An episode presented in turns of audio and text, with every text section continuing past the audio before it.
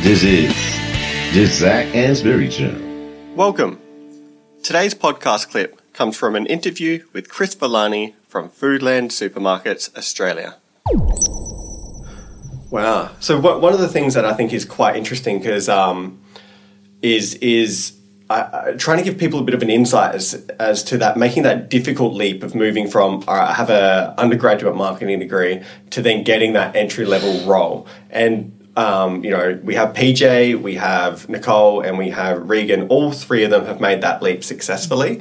Um, did you want to give us a bit of an overview as to each of those actual roles, what those roles involve, and then who the types of people that those roles suit? Does that make sense? Yeah, sure. Yeah. So, so look, um, the role of a a marketing coordinator, um, which is certainly, I think, a role that would attract a lot of um, recent marketing graduates, is is actually a relatively fun role. It is it is certainly a busy one, and as the name suggests, you coordinate marketing for an activity. And by marketing, that could be the advertising, that could be some pricing, that could be some insights. It really could be anything in your capacity. It's not necessarily your responsibility to plan stuff out and strategize what it's going to be, but it's to carry out those activities. And it's a really good learning opportunity. It's a really good base for you to absorb as much information as possible. So, for that reason, certainly um, the attributes one needs to do that well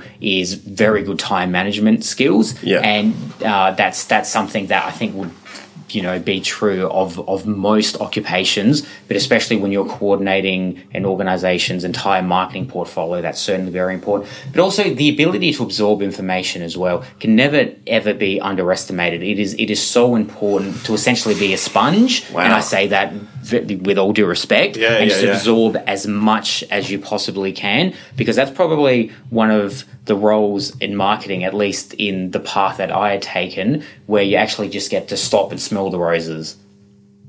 Right. So that's the marketing coordinator. Uh, all three of them doing a marketing coordination. No, role? well, no. So, well, Nicole started as the marketing Yeah. coordinator. Regan is in that role now. Yeah. Now, Nicole is the marketing manager. So she has a little bit more pressure put on her. Far so, out. as the marketing manager, it is her responsibility to manage the marketing um, components of Foodland Yeah. and also assist in the strategy development with me. Yeah. So, everything that Nicole learned as a marketing coordinator, she knows Regan's job back to front. So she can manage not only Regan, but the work that needs to get done and then strategize. Yep. And PJ is it, PJ is essentially my very first role. Oh, She's right. the market analyst. Yeah. So I know her role very, very well as well because I was doing that um five years ago. And PJ brings a a very unique set of skills where she's just an absolute gun of just being able to look at numbers and just find the story within those numbers and actually translate it and give and give some meaning. Yeah, I did a um, like a data programming sort of course with PJ. I struggled with it. That's manipulating data like that's on big big sets of data is not my strong point. PJ picked it up like a fish in water. Yeah, it was that's- bloody insane. All of a sudden, she's like done these assignments. She's getting HDs on Yeah. them, and I'm sitting back struggling. Like, give me the results. I can interpret them, and I can manipulate small data and get the patterns and stuff. But she was a little bit next level. So you picked up someone. Obviously, you know that Yeah, already. look, it's it's uh it's nice to have someone in your team who you can just give something to and they can just do it. Yeah. And that's that's Hey guys, it's Zac Anesbury here with just a couple of quick reminders. If you've enjoyed today's podcast, then make sure you subscribe so you never miss an episode.